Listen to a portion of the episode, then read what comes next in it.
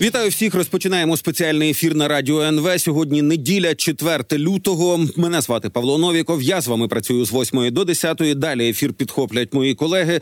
Шановні, приєднуйтесь до нашої трансляції на Ютубі. Підписуйтесь на Ютуб-канал Радіо ен ве. Коли підписалися, то зможете залишати коментарі і ставити запитання гостям наших ефірів. Ну і кожен ефір ми починаємо з аналізу ситуації на війні. Зараз з нами на зв'язку військовий оглядач Денис Попович. Пане Денисе, вітаю в ефірі. Слава Україні!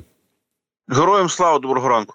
Неодноразово в наших ефірах експерти говорили, що, ну, там таке було, знаєте, напівжартівливе припущення, що у Росії пілоти можуть закінчитися раніше, ніж борти, на яких вони літають, тому що підготовка пілота – це такий, ну, дуже тривалий і дуже недешевий процес з точки зору того, скільки ресурсів треба вкласти у підготовку кожного конкретного пілота, тим більше командира екіпажу стратегічного бомбардувальника Ту дев'яносто п'ять. У Енгельсі російському розстріляли одного такого – напередодні Олега Стігачова. Зараз головне управління розвідки з'ясовує, наскільки, наскільки він постраждав, чи він справді, чи він вижив, чи він не вижив, але там цікава заява. Нагадуємо, що на всіх воєнних злочинців чекає розплата. Ми знаємо ваші імена, адреси, номери автомобілів, звичні маршрути і звички. От, власне, коли вже в далекому Енгельсі, причому не від прильоту по військовій частині, а від підходу когось з вогнепальною зброєю, страждає командир такого екіпажу, напевно, серед його колег, ну, почнуться якісь думки. Що ви про них думаєте? Наскільки це може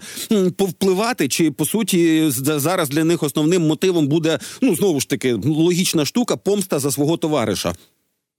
Ну, якщо е, випадок одиничний, поки що, так розумію, він одиничний, ну, принаймні, ми знаємо про одиничний випадок, то, угу. очевидно, може бути якраз друге, що ви кажете, що може бути помста за, ваш, за свого товариша і таке інше. Але коли е, ці випадки будуть непоодинокими, от, тоді у них будуть виникати питання, чи варто взагалі е, цим займатися. Хоча тут треба розуміти, що це військові так чи інакше, військові виконують накази.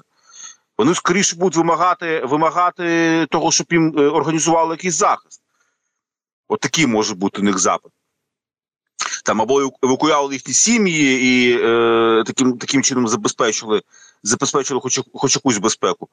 Але от, от, от, от перший випадок, так, може, в принципі, ні на що не, не попливати. Якщо їх буде багато, тоді думки виникатимуть, насправді. Ну і от, власне, про якість розвідки і, по суті, якість роботи, ну, наприклад, ес бе у чи Головного управління розвідки, чи ще якихось людей, чи цих, і, чи і тих, і інших там спільно, да, командир підводного човна, якого пристрелили під час пробіжки, тепер уже в далекому Енгельсі. Далі, ті об'єкти, які уражаються, ну, зокрема, і нафтопереробні. Якщо подивитися на мапу Волгоградську, це те, що було уражено буквально пару днів тому, то територія цього заводу нафтопереробного, вона, ну, дуже і дуже велика. Але вразили одну з небагатьох саме башт, які забезпечують первинну переробку нафти. Це означає, що всі наступні е, ну, ланки в цьому ланцюгу виробництва, вони, ну, вони будуть простоювати, тому що якщо до них первинно перероблену нафту не подати, то їм не буде з чого далі вже відокремлювати фракції чи то мазуту, чи то там газойлю, чи то бензину, чи то дизелю. От це якраз про якість розвідки, коли відомий не лише об'єкт, про який, ну, можна знайти на карті, та відома конкретна точка серед цього великого об'єкту, де треба знайти найболючіше місце. Чи можемо ми говорити, що певний прогрес, чи, можливо, навіть крутий прогрес у наших розвідників на території Росії вже є? Ну, звісно, ми зараз кажемо про е, Волгоград, а до цього що у нас було? Услуга, до цього у нас була то все. услуга, то все. Е, ще там два пункти були, якщо мені пам'ять не зраджує, Брянська область і е, Мазут. Угу. Підприємство по виробництву мазуту. Ще кажуть про те, що цей об'єкт, він так само, окрім е, нафти, він був одним із провідних виробників масла. Оці об'єкти, які сердечко було уражені. Так, це цікавий аспект. Мастила, які точно дуже потрібні всім, всім, всім. І от, власне, бензин можна підвести, але, але якщо складніше підвести якісь там моторні мастила чи якісь змазувальні матеріали, то це цікаво. Мастила, моторні мастила – це обов'язково компонент для роботи будь-якого двигуна. Навіть без палива. Паливо підвезуть, без мастила, ну це всі чудово розуміють, автомобілісти, не автомобілісти, що без мастила двигун виходить з ладу, неможливо його експлуатувати. Тобто це безпосередній удар по можливостях армії, це перше.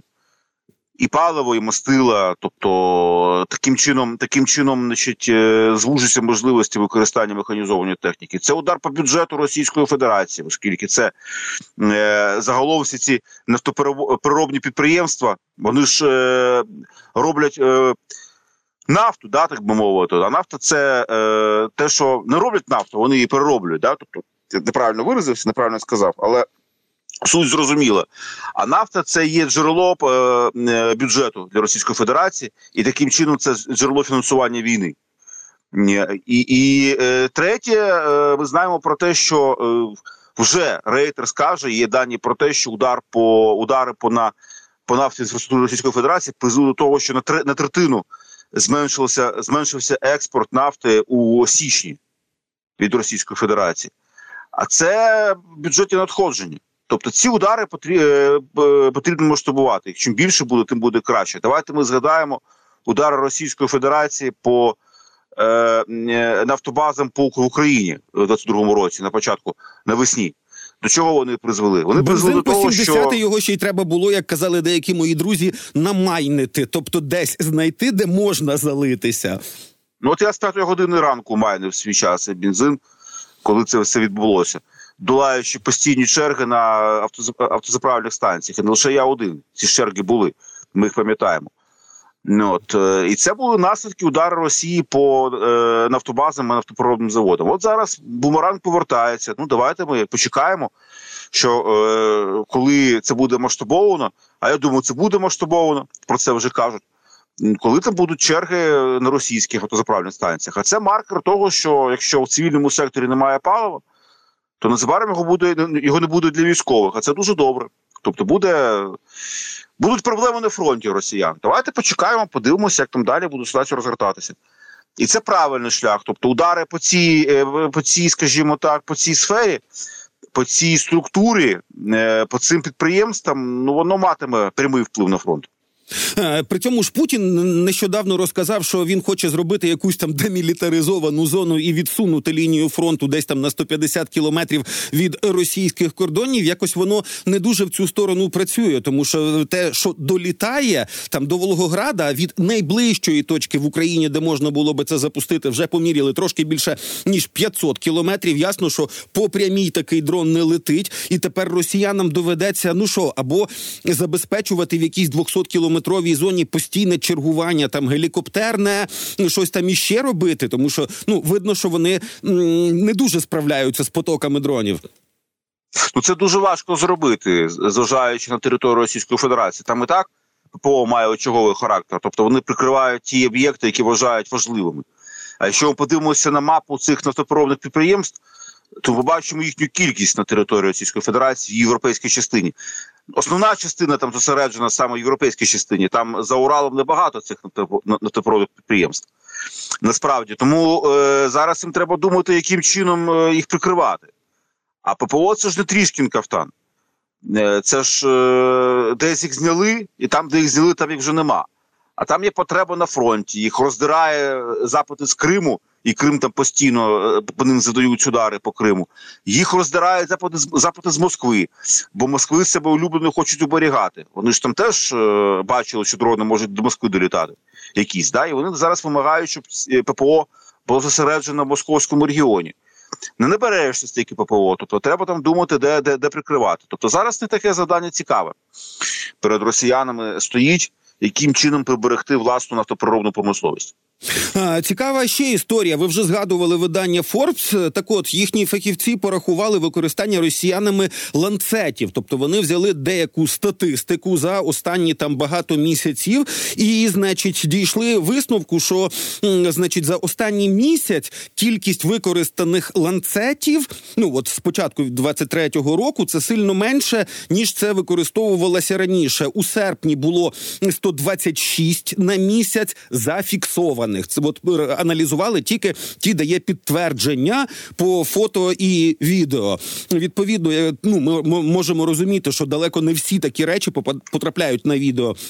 Так от, якщо в серпні було сто двадцять шість, то в грудні минулого року це вже п'ятдесят дев'ять. І, значить, у Forbes припускають, що це могло бути пов'язано з вибухом на території Загорського оптико-механічного заводу. Це, власне, Підмосков'я, Сергієв Посад, і туди якраз наприкінці літа минулого року прилітало. А справді, отак удар по одному якомусь е- підприємству чи частині, тому що, ну, одним дроном ціле велике підприємство не знищиш, е- могло отак сповільнити. Чи вони, можливо, зараз накопичують ці ресурси? Що ви про це думаєте?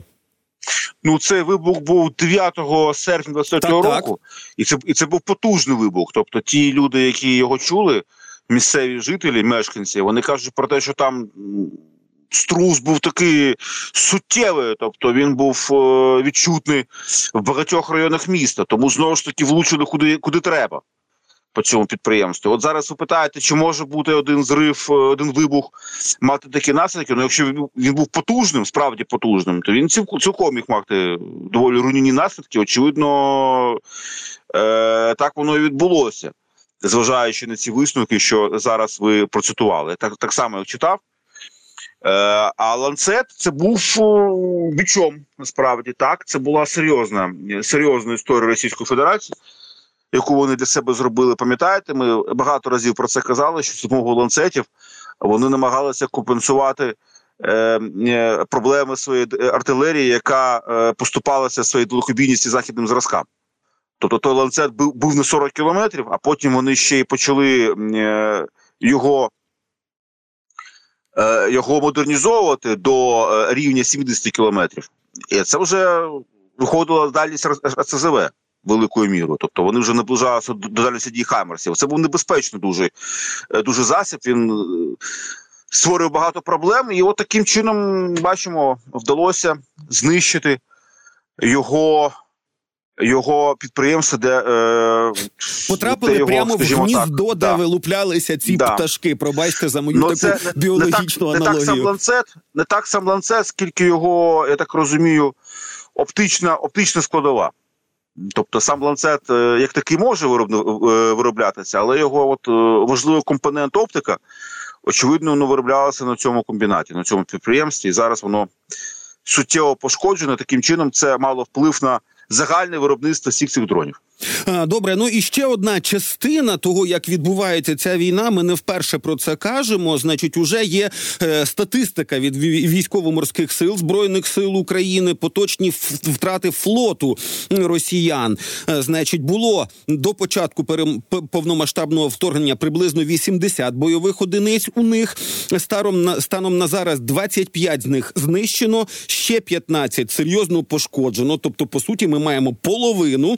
І особливо, ну, дуже круто було дивитися оце відео, яке вже почали, цей корабель почали називати Іван Авєц, ну, від слова вівці, да, те, як його шість влучань і потім контрольне, коли, причому з відеофіксацією, з об'єктивним контролем, коли вже в пробоїну влітає ще один надводний дрон, ну і все, втрачається плавучість, скоріше все, ну, росіяни там сказали, що екіпаж перестав боротися за плавучість і там ефективно евакуювався. З того відео, яке я побачив, не було жодних шлюпок поруч, не було жодних там рятувальних кораблів поруч чи катерів, ну і якось люди не дуже бултихалися, тому не факт, що там врятувався екіпаж.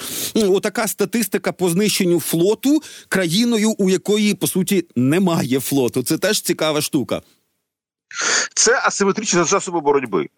Тобто так, Україна не мала флоту співставленого з Чорноморським флотом Російської Федерації. Це є факт. І проти нього, як кажуть, не попреш особливо. Але знайшли асиметричні засоби боротьби. Це надводні дрони, які зараз абсолютно ефективно відпрацьовують по російському Чорноморському флоту, позбавивши його фактично половини плавзасобів. Половини. Тобто це декласований Чорноморський флот. Він зараз не, не виконує своїх всіх функцій практично, він навіть не запускає калібри практично. Там були, здається, один, один раз там якісь калібри полетіли, чи двадцять дев'ятого грудня, чи другого січня, я зараз не згадаю, там були дані про те, що якісь калібри були запущені. Але оскільки цей флот був абсолютно, його вигнали зі Севастополя, да, де знаходилися основні логістичні елементи, які зараз, за допомогою яких можна перезаряджати кораблі, які запускають калібри, то в них зараз питання, чи варто стріляти цими калібрами е, з кораблів. Хоча, ну, фактично, вони можуть це робити з будь-якої частини Чорного моря. Тобто зараз флот не виконує безліч, насправді, основну частину своїх функцій. Він не патрулює море, він не, не здатний е, завадити, значить, використанню одеських портів для того, щоб ми перевозили зерно е, і іншу, іншу продукцію. Він зараз е, не здатний навіть патрулювати море, там, де, де, де йому потрібно.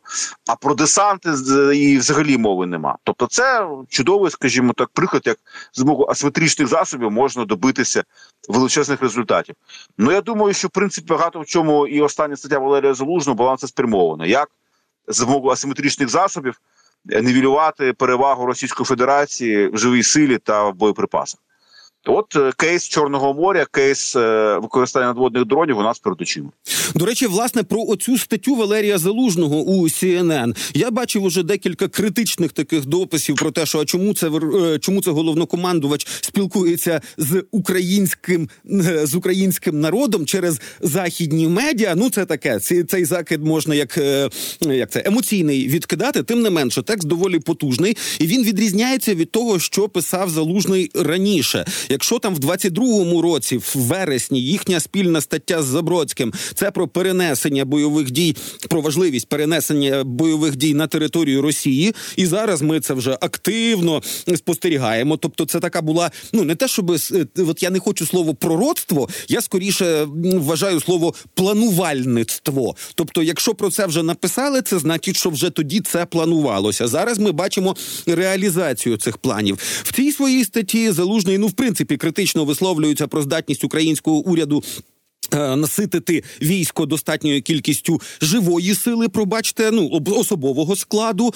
і плюс проблеми серед західних союзників щодо постачання. І от нам в цих умовах треба якось викручуватися. По суті, я так прочитав цю статтю, і от як саме викручуватися за тих умов, коли які вже є. Ну, це, наприклад, безпілотні системи, це, наприклад, підвищення ефективності, це, наприклад, більше введення безконтактної, ну, безконтактних методів війни. Наскільки я помиляюся, і як ви це сприйняли? Ну, приблизно так я і це сприйняв, насправді. Тобто, безпілотні системи там взагалі...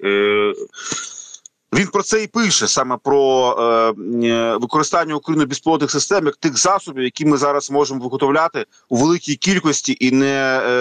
обертаючись на можливості західних партнерів, які нас там, значить, зараз підводять, особливо це стосується Сполучених Штатів Америки. Ми зараз про Євросоюз не кажемо, Євросоюз прокидається. От США через політичну боротьбу нам затримує все, що може стримати, насправді. От, і це проблема велика може бути. І Валерій Залужний якраз пише про те, що ми на тлі того, що не дотримуємо допомогу від Заходу, на тлі того, що Укрборомпром не здатний забезпечити повною мірою потреби війська, на тлі того, що е, є проблеми з комплектацією через те, що мобілізація е, сповільнилася, скажімо так. Е, ми е, от е, цих на цьому фоні, на цьому на фоні цих проблем повинні, скажімо так, виходити з проблем з ситуації і з допомогою тих засобів, які ми можемо використовувати і можемо виготовляти. Це дрони. Тобто багато дронів, і через це ми повинні е, знаходити нові засоби ведення війни. Безконтактна війна, тобто дрони повною мірою забезпечують безконтактну війну, яка дозволяє економити і боєприпаси, і дозволяє зберігати людське життя наших бійців, які ми не можемо, скажімо так, поповнювати по повній програмі. І про це Валерій Залужний пише.